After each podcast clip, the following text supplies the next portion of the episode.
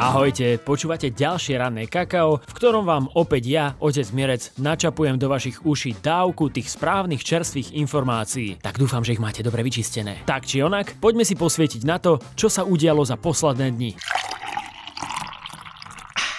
Špecializovaný trestný súd uložil ešte v Lani šéfovi strany Kotlebovci ľudová strana naše Slovensko nepodmienečný trest na 4 roky a 4 mesiace väzenia. Marian Kotleba sa voči rozsudku odvolal a o jeho osude napokon rozhodol Najvyšší súd Slovenskej republiky. No a najnovšie práve ten uznal, že je Kotleba vinný.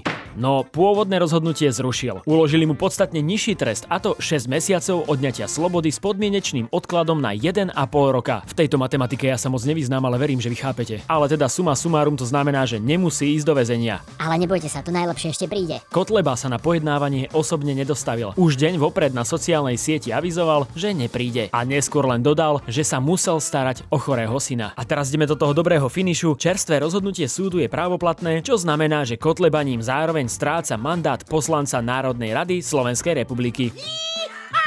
Mandát podľa ústavy zaniká v momente právoplatného odsúdenia, čo je v okamihu vyhlásenia rozsudku, povedal pre Stardidap advokát Peter Kubina. V tejto chvíli už teda Kotleba nie je poslancom, jeho náhradničkou bude Slaviena Vorobelová. Na rozhodnutie súdu reagovala aj vládna strana Sloboda a Solidarita, ktorá vo svojom profile na sociálnej sieti napísala, že tunajšia pobočka Kremľa má ďalšieho potvrdeného neonacistu. A ešte taký fun fact na záver. Počas pojednávania neznámy páchateľ nahlásil, že sa v budove súdu nachádza nachádza bomba. Aká náhodička. Pojednávanie sa preto síce na 40 minút prerušilo, súd však neskôr pokračoval a napokon aj rozhodol. Aký význam má číslo 1488 v neonacistickej symbolike sa dočítať v našom článku, kde sa k rozsudku vyjadril aj politológ Radoslav Štefančík.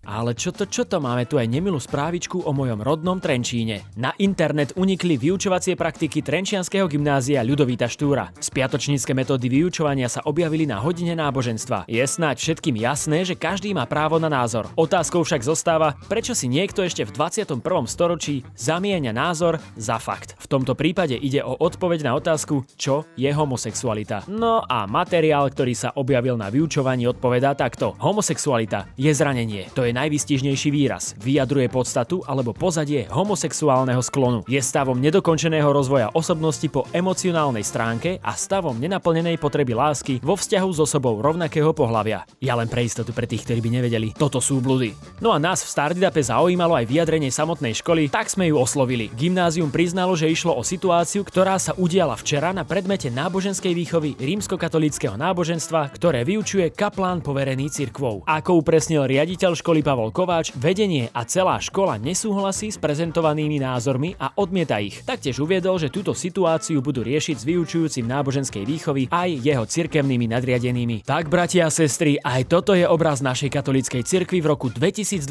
keď jej hlavným problémom nie je upevňovať skutočnú kresťanskú morálku, ale vzbudzovať strach v očiach mladých ľudí, ktorí v Bohu hľadajú oporný bod. Ešte, že ten pápež je v pohodičke. Na názor sme sa opýtali aj politikov, ktorí na tieto edukačné metódy metódy upozornili. Ak ťa to zaujíma, nájdeš to v článku na našom webe. Joj kamaráti, a teraz spojíme dve veľmi obľúbené témy. Cestovanie a peňažky. Nastal totiž cestovateľský ošial. Slováci sa v cestovaní pomaly približujú k číslam z minulého roka. Dôvodom sú mimoriadne nízke ceny európskych letov, ktoré nás nemuseli dlho presviečať a slovenskí cestovatelia si vo veľkom kupujú letenky do európskych destinácií, najmä do Veľkej Británie, Talianska, Írska či Španielska. Na letné prázdniny sa zvyšuje aj počet rezervácií do Grécka, konkrétne do Solúnu, Burgasu a na Korfu. Takže ak máte chuť bukovať letenky. Let's do it now or never. Pozor, ceny však pomaličky stúpajú. Ak teda už vieš, že chceš tento rok objaviť kúsok sveta, radšej kupuj teraz. Lety v rámci Európy patria v súčasnosti k najlacnejším na trhu a to aj napriek tomu, že ceny letov zo Slovenska sa od konca februára zvýšili v priemere o 38%. Ešte rýchlejší nárast, 52%, zaznamenalo Poľsko, hovorí Mario Gavira, viceprezident pre rast v kiwi.com. Moji milí, a chcete vedieť, čo sa skrýva v článkovej truhlici s názvom Premium? Tak vám to poviem. Kanibalizmus, incest, potkany a život v korunách stromov. Nie, nie, nehovorím o kinematografii. Ivo Rošťár predčasom vydal knihu Korovaj, ktorá zachytáva autentický život vymierajúceho kmeňa tzv. stromových ľudí.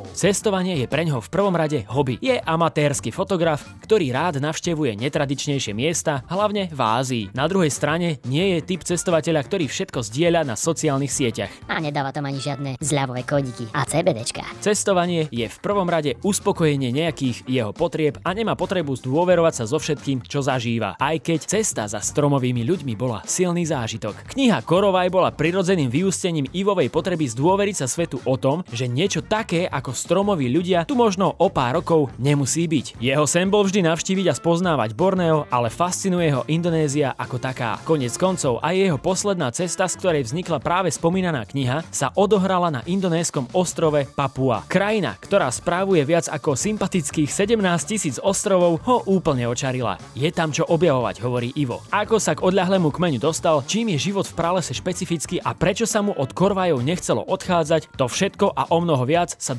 dočítate v prémium článku na našom webe.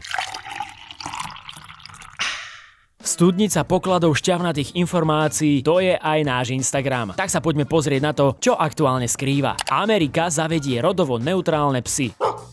Samozrejme nie psy, ale pasy. Americkí občania si budú môcť vybrať rodovo neutrálne označenie X ako pohlavie vo svojich pasoch od 11.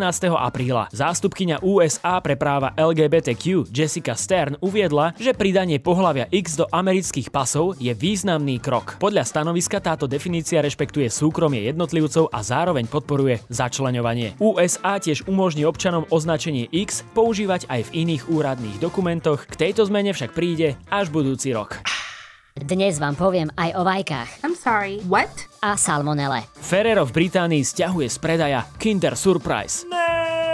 Reaguje tak na nahlásené prípady salmonelózy spojené so sladkosťou. Zdravotnícke úrady začali vyšetrovanie šírenia nákazy salmonelózou spájanej s čokoládovými vajíčkami Kinder Surprise. A takto pred Veľkou nocou. Aj, aj, aj, aj, aj. Týmto ochorením sa v Británii nakazilo približne 63 osôb, prevažne detí. Vyšetrovanie začali zdravotnícke úrady v Anglicku, Škótsku, vo Velse i v Severnom Írsku. Ďalšie prípady nákazy zaznamenali aj v iných európskych krajinách vrátane Francúzska, Holandska, Írska, Nemecka a Švédska. Výrobky spojené s nákazou sú balenia s tromi 20 gramovými vajíčkami, ktoré majú dátumy spotreby medzi 11. júlom a 7. októbrom tohto roka. Všetky boli vyrobené v tom istom závode, pričom ďalšie výrobky spoločnosti Ferrero neboli nákazou postihnuté. A čo z toho vyplýva? Že kuracie vajká nie sú jediné, ktoré vás môžu nakaziť salmonelou.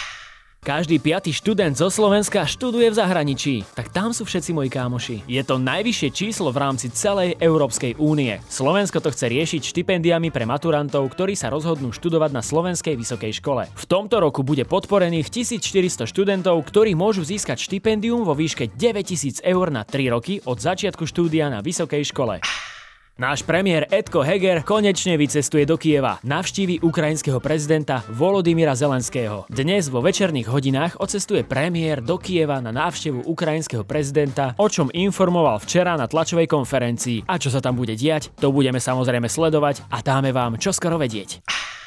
Hmm, mňa ako obrovského slovenského patriota veľmi teší úspech slovenského startupu. Rezitech získal investíciu vo výške 400 tisíc eur. Nestíhaš bytové schôdze, prípadne nemáš často riešiť a na každú schôdzu prísť osobne? Tak tomu ver. Slovenský startup Rezitech je moderný nástroj pre správu bytového domu. Vďaka tejto platforme môžeš prepájať vlastníkov, hromadne informovať, elektronicky hlasovať, vytvárať ankety či sledovať odstávky a poruchy. Rezitech šetrí čas a financie správcovi. Vlastníkov Majkovi ponúka možnosti rozhodovať a byť informovaný o dôležitých veciach v jeho dome. Tak toto je brutálny vynálezík. Verím, že to precíti aj moja suseda Hildegarda.